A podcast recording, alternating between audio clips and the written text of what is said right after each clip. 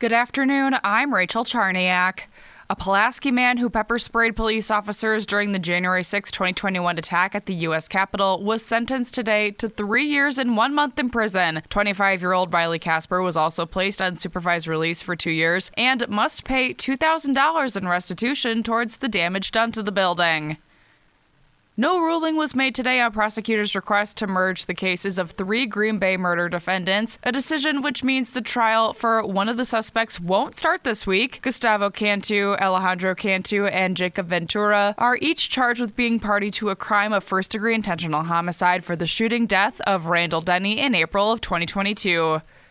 In celebration of Career Technical Education Month, State Superintendent Dr. Jill Underly will visit Green Bay Southwest High School tomorrow to learn about the Green Bay Area Public School District's career and technical education pathways. She's going to be watching students work on the hydroponics, aeroponics, and aquaponics systems, talk to a student panel at the Career Center about youth apprenticeship and work experience opportunities. That's Chris Bucher, Communications Officer with the Wisconsin Department of Public Instruction. Dr. Underly will also meet students learning more about career careers in nursing and health occupations.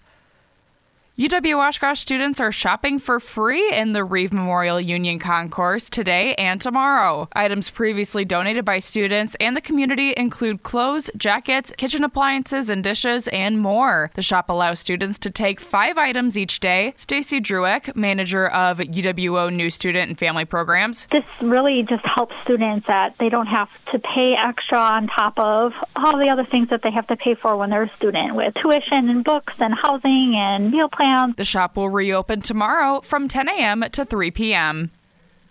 Wisconsin is number one in the country for fall related deaths, but a program at the De Pere Health Department is hoping to change that. It's called Bingocize. It is bingo, exercise, and health related trivia. So combines all three. There's prizes, some very gentle exercises that all have modifications. That's Danielle Jokey with the De Pere Health Department. The program is free for adults 55 and older. It starts February 26. In Brown County, there are about 32 reported falls every day. Learn more at WT WTAQ.com.